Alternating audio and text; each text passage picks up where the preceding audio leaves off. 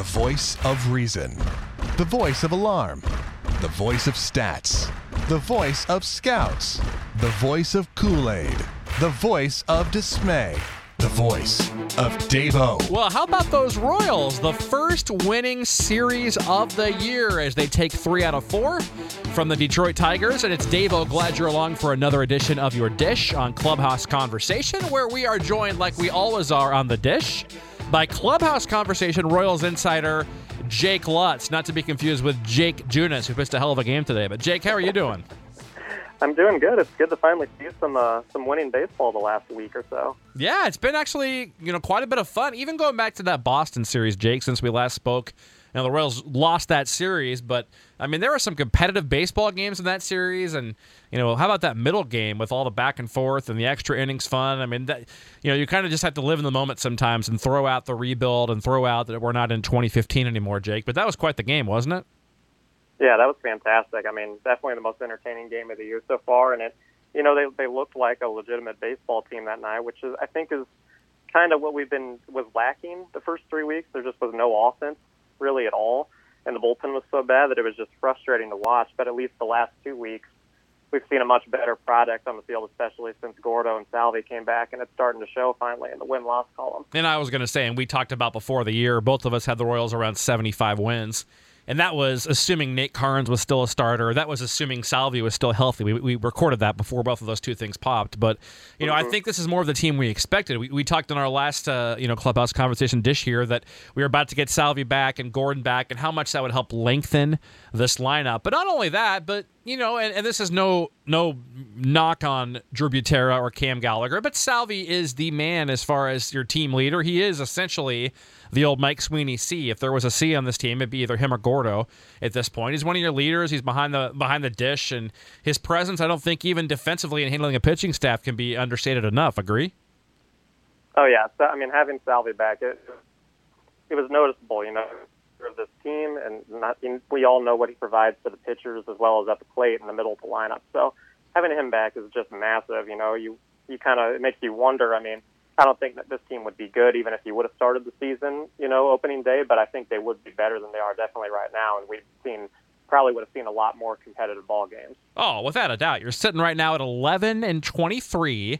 That's where the Royals are. Somehow, Jake, they're only six games out of first place behind Cleveland because I don't know if you saw this. Yeah, the entire AL Central is 500 or below. Cleveland is, I believe, what 17 and 17. They're in first place at 500. Nobody would have imagined them struggling so much out of the gate, though they are getting a bit older and a bit injury prone, as we've talked about in the past. So maybe not super surprising. I think their window has passed as far as World Series contenders. Certainly, they'll most likely win this division and get in the playoffs, but uh, you know, Jake, you know, the Royals eleven and twenty three. You mentioned if Salvi had been here, you got to think the Royals have two or three more wins, wins right now. And I know I get the whole wins above replacement. I get the whole you know a good manager or a bad manager can only lose a game or two, or a good catcher versus an average catcher might only be two or three wins. I get all this stuff. But when you look at all these one-run losses the Royals had, and all these times they couldn't score a single run, and you know, you just you just wonder having that Salvi in that cleanup spot, lengthening the lineup, having that extra power you know, you you got to feel like he's worth at least a win or two more if he's in there, right? Absolutely, yeah. He he's worth more than you know the stats could even show, just because of his leadership and just his presence in the lineup. I think other guys would have gotten pitched to differently. It lengthens the lineup out. There wouldn't have been all those automatic outs at the bottom of the order. Um, it, it just makes a massive difference. Even with the bullpen, I think he, you know, his presence would, in pitch calling and pitch selection, I think would have brought a lot more to the table as well. Yeah, and, the other race that we're looking at, of course, since we are in year one of a rebuild, as we detailed in depth last clubhouse conversation dish, we won't talk about the rebuild too much this dish. But Jake, for the other race, the Royals are currently in fourth place for the number one overall draft pick next summer. Uh, Baltimore is eight and twenty six, as is Cincinnati. So Baltimore and Cincinnati eight and twenty six, and the White Sox nine and twenty three. So the Royals you know, or, a few games back, Jake, of, of the number one overall pick. We, we kid here, kind of. We we don't want the Royals to be the worst team, really, but I mean, if they're going to be way under 500, I do want them to be the worst team. If we're being honest, if they're going to play competitive, let's play 500, have a fun summer. But if not, you know, let's let's not create any false hope and, and not trade guys because we're in a wild card race, and let's keep you know remembering we're in year one of a rebuild. So we'll have fun here. We'll talk about the last week and look ahead to the next week in this edition of the Dish. Let's ditch the rebuild talk now until at least one more dish from now. So Jake, we we kick off a six game road trip on Tuesday. The Royals off on Monday. Uh, three at Baltimore, who we just detailed, eight and twenty-six, an awful team. By the way, speaking of Baltimore, have you seen how god awful Chris Davis is? What happened? He strikes out just about every at bat. It seems like. What did he get like a, a, a buck thirty or something with one home run? Is that what I saw? Yeah, that team is is just miserable. I, I figured they wouldn't be good this year, but I did not realize they were going to be tanking this badly. Oh yeah, because you I mean you still got Machado, you still got Adam Jones. Uh-huh. I know Adam Jones is not the same Adam Jones as a few years ago, but Machado is still one of the better young players in all of baseball. And you know you go up and down the lineup, and it just it doesn't seem like I mean even guys that you would expect to be halfway decent, like your Pedro Alvarez type hitters and Trey Mancini's and some of these guys just aren't getting it done this year. And it's never a good sign when you've got Craig Gentry or Anthony Santander hitting towards the top of the lineup. So that's that's never a good thing there. But the Royals have three at Baltimore and then three at Cleveland on this road trip. Jake, you got to believe three and three would be a successful road trip. You try to win two out of three in Baltimore and get at least one in Cleveland. Do you agree? Yeah, absolutely. And I think this is one road series the Royals I think definitely can win with this Baltimore team being so bad and you know playing in such a small ballpark for once. You know, I think the, we could see some power from the Royals, and it would be nice to it'd be nice to see them, you know, stay competitive this week and, and, go three and three on this road trip. Well, I want to start by talking about the starting pitching and Tuesday's game in particular. We'll see Danny Duffy on the hill, and just found out today that Danny Duffy will be working exclusively out of the stretch again on Tuesday. So for those who didn't hear about this, um, pretty much throughout, you know. 2016 and 17, mm-hmm. for the good majority of his success, he was working only out of the stretch uh, because he believed he was tipping pitches. And then he thought he was tipping pitches out of the stretch, so he worked back to the windup. And, you know, now he's, you know, him and Cal Eldred have decided that they're going to go back to the stretch. So Danny most likely will be working entirely out of the stretch in his next start on Tuesday night. I don't know if he's tipping pitches or not. I have no idea. I mean, the swing and misses are, are still there, but the hard contact is up about 10% from where it's been throughout his career. Something like 40% of balls are getting stung uh, hard contact versus upper 20s, low 30s in the past. So while he is striking guys out at a decent clip, the hard contact's up. What is going on with Duffy, Jake? I mean, do you buy the tipping pitches because he is striking guys out, and but they're hitting it hard? I mean, what do we think of this guy at this point? I'm not sure. I mean, he's just he just hasn't located well really all season, and I think that's been an issue for him. And um, I'll be interested to see him pitch exclusively out of the stretch because he was really effective in 2016 and the parts of last year where he pitch directly out of that sometimes if you've got like a mechanical issue going on in the windup. Uh, going to the stretch and just doing a little bit less is maybe will affect him and make him a little bit better and may have a little more control because yeah he just has been up in the zone constantly this season. Yeah, it's been frustrating to watch.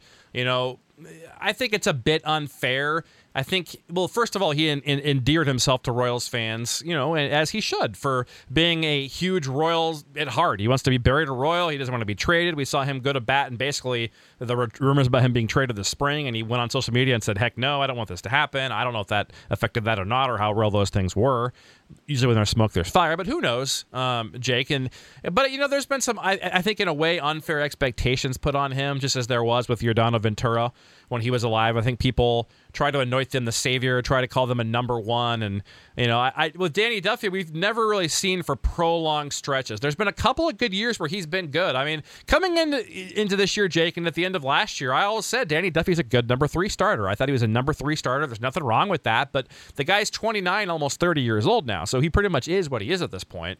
You know, down to the last two or three years of his quote unquote peak years, which is good because the Royals have him signed during that duration. And and this year I've kind of moved him back down to where I call him a really good number four now, Jake. I don't know that you can call him a good number three starter when you look across the league at some of these guys. We sent out a tweet, and, and, again, it's a small sample size this year. He's blown a number of leads, his ERA north of five. It's been frustrating. Uh, the contract is still okay if he's a number four starter, but not maybe quite as good as we were hoping if, if he was a number three. Where do you call him? Am I being a little too harsh calling him a good number four? Do you still look at him as a three? Do you even think there's two potential? Where, where's your overall ceiling with him at this point? I mean, yeah, the way he's pitched this year, he definitely looks like you know a good number four starter. I would say that's the way, and I think we've seen his peak in 2016 where he looked like a good number two starter, but I don't know if we're ever going to see that again. I mean, he was dominant at the second part of 2016 And um, you know, maybe again going to the stretch will help him, you know, keep the ball down in the zone a little bit more. But really, for me, it's just like his off speed. He just doesn't have the good off speed pitches that can put guys away.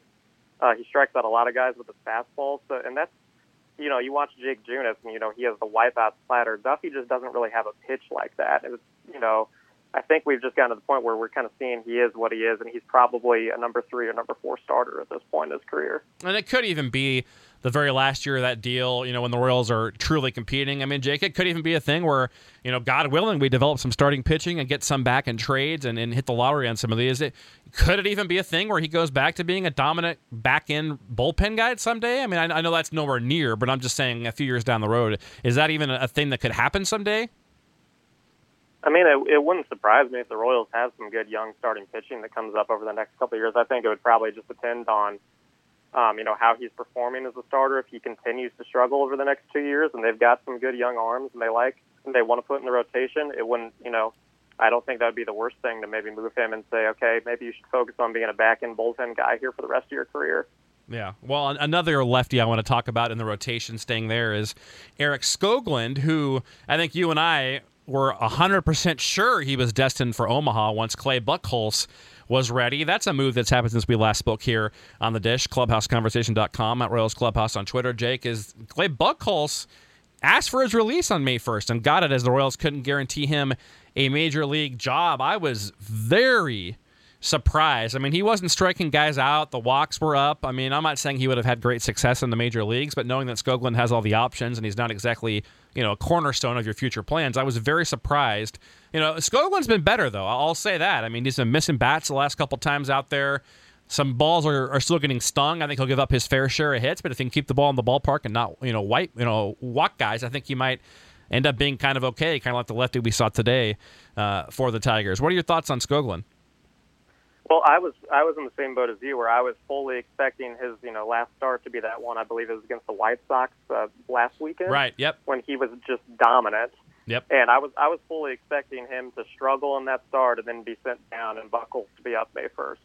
But he came out and was dominant. I, I have to think that part of the decision to let Clay Buchholz go was that Eric Skoglund had earned himself a couple more starts for now at the big league level. I mean, he he looks like you know we both agreed that we thought he was a 4A guy coming into the season, and I think that's still to, to be determined depending on how he pitches this year. But he was so good in that start against the White Sox that I think you know we're all need to see how he can pitch for a full season. Maybe not a full season, but at least you know a couple more months of him to see what he can do as a starter and if he can be consistent. Yeah. Well, what were your thoughts? We, you know, we didn't talk about this yet because we haven't spoken since then. Any thoughts? Did you get to watch that Trevor Oaks start? Any thoughts on Oaks? Yeah, you know, I, I thought he was okay. He was he was up in the zone, which you know he's a sinker baller, so that's not usually a good thing when you're up in the zone. Um, you know, I saw some good things, and I think he's a guy who, you know, as he gets more experience, is going to be better. But it, it was just a start where I, I think the nerves are probably there, and um, yeah, he, he he started well in that game with some strikeouts. I think three or four in the first two innings, and then they, they mm-hmm. nickel and dimed him to death um, with hard hit balls after that. So he's back down in Omaha. I'm a bit concerned, Jake. He's not missing bats in Omaha. You know, his strikeout numbers aren't there. This is off the top. I'm going to totally brutally mess, mess this up, but it was something like 18 Ks in 27 innings when I was looking earlier or something. So the Ks aren't there in Omaha, which you never like to see. But a guy that I'm still very excited about, uh, same with Scott Barlow, who we've seen a very small amount of. Now, the right handers in the rotation, Jason Hammel's been Jason Hammel. No need to really discuss him at this point.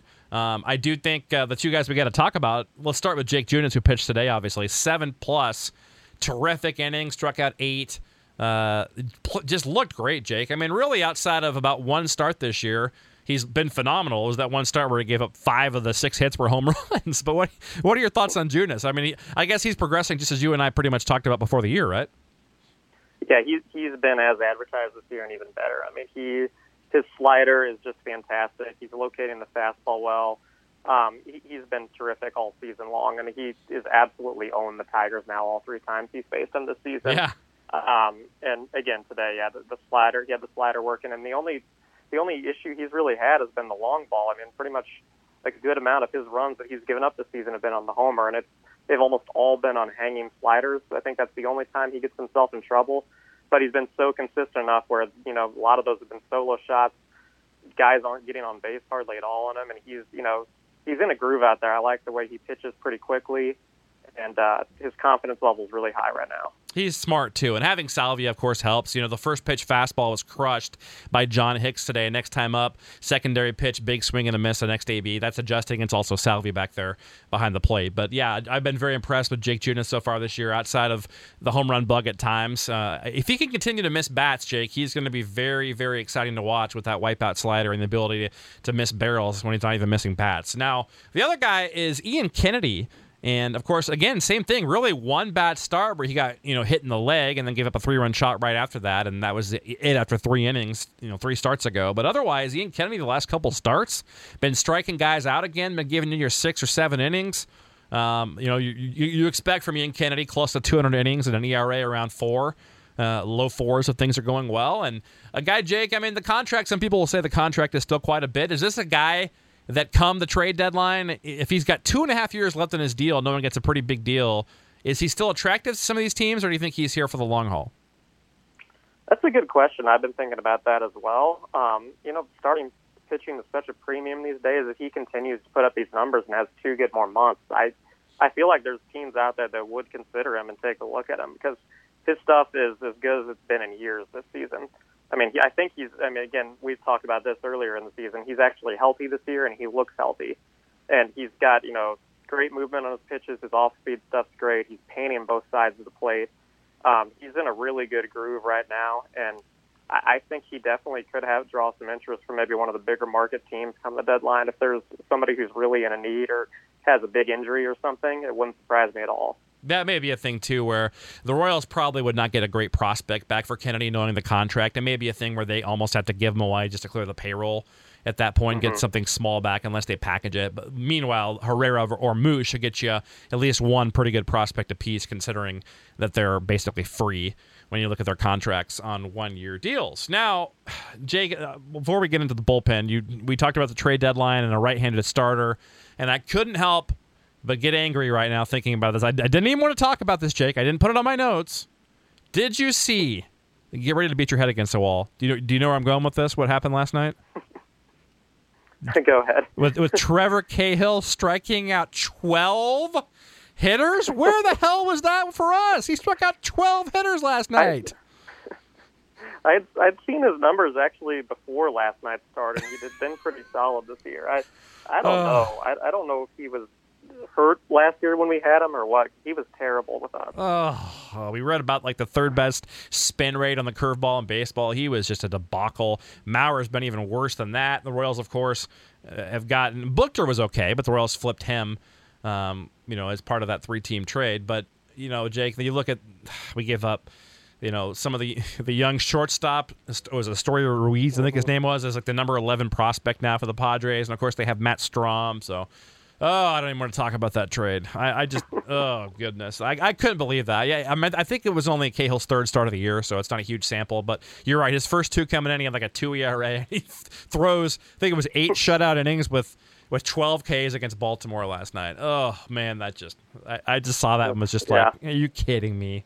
Oh my goodness! So the bullpen has really settled down, Jake, and we, we got to give a tip of the cap. A, a, guy that I didn't think would still be here. We talked in the last podcast about, eh, in all jokes aside, he really did possibly save lives with that team bus in Toronto. So you know, seriously, that was impressive by Boyer and Butera to help you know calm the bus driver and get the bus to a safe place. I mean, you, all know the story by now. But we talked at that time how you know on a serious note that was amazing he did that, but on a professional note he hadn't been pitching real well. We didn't suspect he might be here the next time we did a podcast. But I got to tell you, Jake, sitting behind home plate a couple of times with the K since then and seeing Blaine Boyer throw the fastball's got life on it again. It's like all of a sudden has tail on it, and, and he looks pretty good. I mean, he got roughed up for a run or two his last, you know, last start the, or last appearance, I think it was.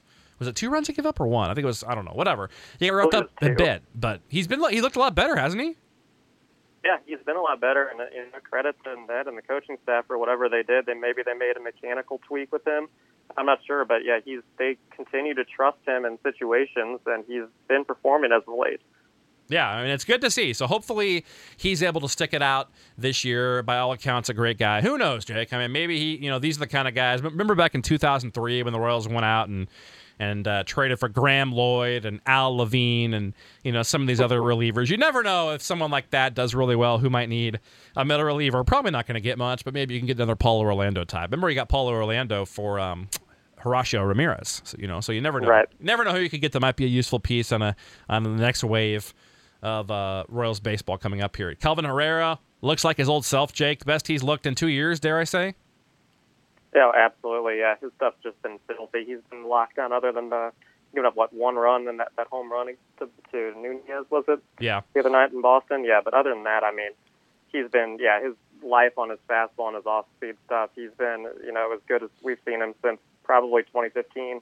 Yeah, and you know Kevin McCarthy, nobody ever talks about, and and there is maybe a little bit of luck there. The ball's been getting squared up pretty good against him, and, and I know ERA is an overrated stat for a reliever based on inherited runners and situations, but a 2.03 ERA over 13 and a third is impressive for McCarthy. He continues to to look really good up there. You know, as a solid middle relief guy that hopefully can stick around for several years with the Royals. I know you and I are both excited uh, about a guy, uh, Jason Adam. I know really well. I'm glad that he's up here in Kansas City. How exciting was that, man? Getting to see him pitch out there at the K after all he's been through. What a story, right? Yeah, that was that was one of the best moments of the season last night. Seeing his family up in the suite, watching him make his debut, and you know you could tell the nerves were there. You know he walked first hitter he faced, but then got that key strike out and to strike him out, throw him out there. Um, it, it's a really cool story to see a Kansas City kid, you know, who was in the organization, came up with us, got traded away for Josh Willingham, and now is back and making his debut with us. It, it's pretty cool, and it's his, he's got some electric stuff out there. I'm excited to see him in some more uh, crucial situations moving forward. Yeah, Josh Willingham, who had maybe the most forgotten, but maybe the key hit of the wild card game. Yep. If you go back uh, and watch that one, just like the eighth inning in Houston when the Royals came back from down four, Drew Butera had the key at bat, that walk of that inning that nobody talks about, Jake. But I digress. But anyway, offensively. Uh, a couple guys, you know, there's been some positives. A couple guys have been disappointing, but it's early. Let's emphasize that these are both veteran guys. I both, exp- you know, expect them both to get better. Jon Jay and Lucas Duda. You know, Jay comes in with a 661 OPS. Duda even worse. It's 651. I know OPS is not the end all be all stat, but I still think it's very useful and, basically, you know, you doing a basic evaluation of players. And it's very early in the season. But your thoughts on those two? I, I think they've both been kind of disappointing so far. Yeah, I mean, you know, the first couple of weeks, Jon Jay was one of the only guys who was getting on base, and now since the rest of the lineup kind of heated up, he's really, really cooled off. And um, you know, it, it, I think he's just kind of going through a slump right now. It'll be interesting to see whether he can get it back together as they've moved him down in the order. And same with Lucas Duda. I mean, you know, he's he's struggled at the plate, and I, I don't know what to expect from him. He's basically not getting starts hardly at all against lefties. Um, which is pro- probably for the best right now. But yeah, both guys have been disappointing so far this year, and uh, hopefully, hopefully at least one of them, Duda or Jay, can get it going because again, they're two pieces that you'd like to flip at the deadline, and right now they're not really worth much at all. Yeah, they're definite pieces you'd like to move because you want to, you know, get some more prospects in your system. A, but get some of the guys like Ryan O'Hearn or Frank Schwindel a chance, Hunter Dozier, some of these, you know, names mm-hmm. down, Donnie Dewees, outside chance, Bubba Starling, some of these guys that you might see in in the outfield first base discussion um, come later in the summer. Whit Merrifield, three stolen bases as they do the tribute to Cool Papa Bell today in those awesome uniforms, by the way. He looked, I mean, not to sound like a man crushing here, Jake, but Whit looked damn good in that old school Monarchs jersey today. Did you see him running around the bases, man? Yeah, it, was awesome. Seeing him do that today in, in the Monarchs jersey was pretty cool. And uh, reminded me a little bit more we saw what we saw from Whit last year, kind of, you know, just getting on base and, and taking matters into his own hands. So uh, you know, I know the average is not where it was last year for Whit, but he's still I feel like he's had a lot of bad luck also early on in the season. Yeah, he has. He has. I think the cold weather it was tough on all of them. The, the not playing every day was tough on all of them, and just a slow start, it kind of gets snowballed and magnified when it's the first few weeks of the season. It's still amazing how many games we have left in this year, too. By the way, man, man, it's a long summer. So the last two guys I wanted to talk about um, on this dish, Jorge Soler. Can we talk enough about this guy's like a legitimate top 10 hitter in the AL the first month of the season, Jake. 920 OPS so far, but what I really want to talk about as part of that stat, yes, he's driving the baseball more than we've seen in the past. The home runs are going to come even more. He's that you see that ball he hit by the way Friday night to the fence like at 110 miles an hour or whatever it was. He smoked the ball. I mean, he's been talking about a guy that's had bad luck. He's been near another two or three home runs. So I suspect we're going to see 23, 26, 27 home runs possibly this year out of Soler when he gets going. He hits them in bunches when he gets going. But so the slugging I'm talking about it's been good, but the 415 on base a guy that you look back at his the back of his baseball card and he's sitting in the low 300s, maybe a mid 300. Again, not a ton of at bats in the major leagues. I get that, but a guy that's just commanding the strike zone and and watching video, putting in that prep. I mean, you've got to be shocked a with the patience and uh, b with the defense too, right? Just shocked all around in a good way, right? Yeah, it's been so impressive. And, you know, he worked hard in the off season. He cut down his weight and he was working with a hitting coach and I think one of the big things he was working on was identifying balls and strikes better and trying to be more selective. And you know, he's been it's been incredible to see him at the plate. He's like a completely different guy this season. Yeah. He's taking pitches, working the count really well, not swinging at anything out of the zone. He's getting his pitches. Pitchers keep making mistakes, and he is just roping the ball. I mean, the velocity coming off the off the bat for him, it's, it's got to be one of the highest in the league right now because he is just smoking everything that he hits. It actually is top five. I read that somewhere, at least as of a few days ago. Uh, the exit velocity has been fantastic. You you almost wonder if. I, you know, I know Alex Gordon is a big fan of his, and, and they've become d- decently close. You almost wonder if he's. It's uh, to me, it's almost watching his at bats. Jake reminds me of Alex Gordon at bats, especially in the past. Like he goes up there with a plan. He knows what's coming. He kind of knows what he wants to do in the particular bat. You don't see, and there was the Friday night game. We saw him trying to pull breaking pitches low and away over and over. It took about three at bats to adjust. So there are times where he's not adjusting in the first at bat. I mean, the great hitters, you know, Jake, the difference between the good and the great ones is the great ones can adjust during an at bat versus in a bat or two or game or two later. But, you know, so he didn't adjust right away on Friday night to those sliders and curves and whatever. It was a slider the guy was throwing. Uh, Zimmermann on, on, on Friday night, but mm-hmm. um, but you but you know overall I feel like he goes to the plate. He's not springing out of his shoes anymore. He has a plan. He kind of is looking for a pitch. He's not afraid. You know, remember Alex Gordon now to a degree too, but even in his peak years, remember how he would sometimes people would get so mad because he would take a fastball down the middle, but it was like he was always looking for a pitch. He wasn't going to get himself out. He kind of said, "Hey, if he throws me this certain pitch in this location, I'm probably out. But if he throws me this two thirds of the plate, I'll either walk or I'll foul it off or get a hit." Like, don't you feel like he has like a like an Alex Gordon type approach right now, the way he's been locked in the first month? Yeah, he definitely does. He's got a plan, and he just constantly has been getting himself into favorable account, um, every single time he comes to the plate right now, which is a big reason why he's having so much success. He's not biting on the breaking balls that are low and away, and he keeps getting pitch, you know, manageable pitches to hit. Yeah, he's just he's a smart hitter right now, and and he knows what he's doing up there, and he's got such long arms that he can really cover the entire plate too when it's in the zone. So it, it's been really impressive to see. It was almost like too that he became officially part of the Royals on Friday night, right? He drives in the the, the, the game winning hit there to, to knock in the two runs and then makes a sliding catch and has the big smile after the game. And the fans seemed endeared to him for the first time, Jake. Did, did it almost feel like it was like a welcome party, like a coming out party for him and KC as, as an official member of the Royals family? Oh, yeah, that's exactly how I felt seeing him, you know, deliver with the game winning hit and then make that really, really nice sliding catch in right field up against the, the wall in foul territory was just awesome. Yeah, seeing the fans cheer for him. I mean, it, it, it's impressive just to see how hard his, his work in the off season is paying off right now. Speaking of nice plays in right field, the ball boy had a nice play out there in right field. That was a nice pickup on that. And that that was I mean that's pretty good exit velo on that ground ball, didn't it? The double there.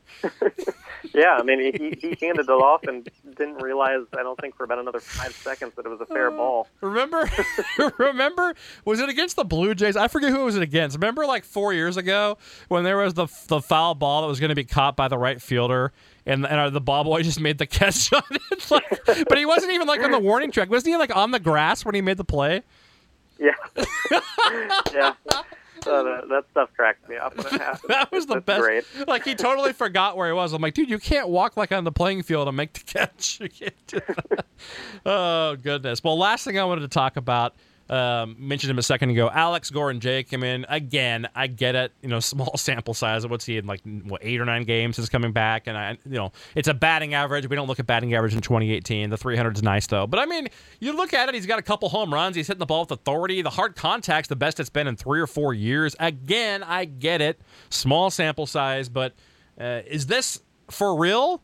Uh, I, I, think we probably both agree it's probably not going to be, you know, the Alex Gordon of three, four years ago. We're probably not going to see 20 home runs and the numbers we saw before, where he's one of the most valuable players in baseball, as evidenced by the WAR stat. But I mean, I, do we think maybe it's it's real enough, as in he could hit a dozen home runs and and you know hit 265, 270? I mean, is this semi real, Jake? What do you think? I, I think so. It, it could be. It'll be interesting to see. You know, he's he's been so hot since he came off the DL. Um, and I think early in the season, guys were just doing whatever they wanted with him when he was at the plate. He he wasn't taking any pitches away. Uh, he wasn't able to drive anything to left field. And then when they would jam him inside, he couldn't get the bat head out in time. So I, I feel like his bat looks a lot quicker right now. He's starting to turn on those types of pitches again. Uh, I think it'll be interesting to see once guys figure out, okay, maybe we need to go you know, stick to the outside part of the plate and make him take the ball to the opposite field, whether he's able to adjust and do that or not. So, well, they all say. I think. Uh, oh, I'm sorry. I was going to say the, the good hitters too, Jake. As you know, playing college baseball is you know you kind of react to the inner half and drive it right it's it's when you start thinking away and focus on taking that ball where it's pitched where you know you automatically will pull the ball if you need to right maybe that's maybe being being willing to take the ball to left field this year as Gordon has been starting to do is allowing him to pull the ball better do you buy that at all Oh, I absolutely do. Yeah, and that's he needs to continue to to look up the middle into opposite field because that's that's where guys are going to continue to try to pitch him, and and you know he's got to trust himself. He just it looked like I don't know what it was, but his hands he just could not get around on anything early in the season, and finally that bat speed looks to be there when he's getting those pitches out over the plate and inside. He's able to finally drive them with authority as long as he continues, you know, to, to look up the middle in a way, I, I think we're going to see good things from him. And I'm not. This is also. This is also just. I haven't even looked at the numbers, Jake, on this one. So I'm about to make a comparison. That don't laugh at me if I'm way off. I think my eyes tell me, my eyes and knowledge tell me this is, this is a semi decent comparison. Remember how Nick Markakis kind of took a step back and had like no power a couple years ago, like hit like four home runs or something, and then people thought he was done. And then now he's stinging the ball again and clean up in that potent top ten Atlanta offense. And, and I'm not saying Alex Gordon is the same player as Nick Markakis, but you you kind of see like maybe maybe Gordon could you know channel his inner Nick Markakis and break out a bit, kind of you know drink some of the old juice he used to be on there.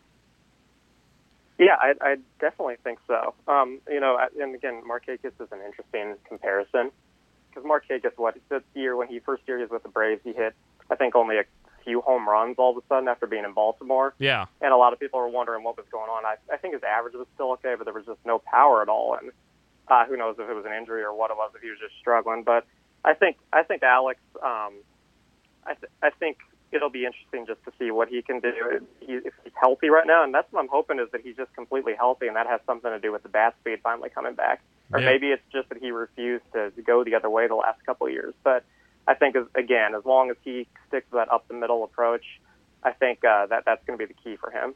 I agree, and it, it's good seeing him having success. It's good seeing some nice stories. Your Jason Adams and your Alex Gordon, and some of these guys. You know, last year that Skoglund started. It's cool seeing some of these things happen that make a baseball season special, even if it is, you know, most likely a rebuilding year. But hey, Jake, we're only six out of out of the division. We shouldn't be talking rebuilding. We got you know plenty of plenty of uh, dishes in June, July, August, September. We can talk about that, right? So we're competing, right? We're only six out, right?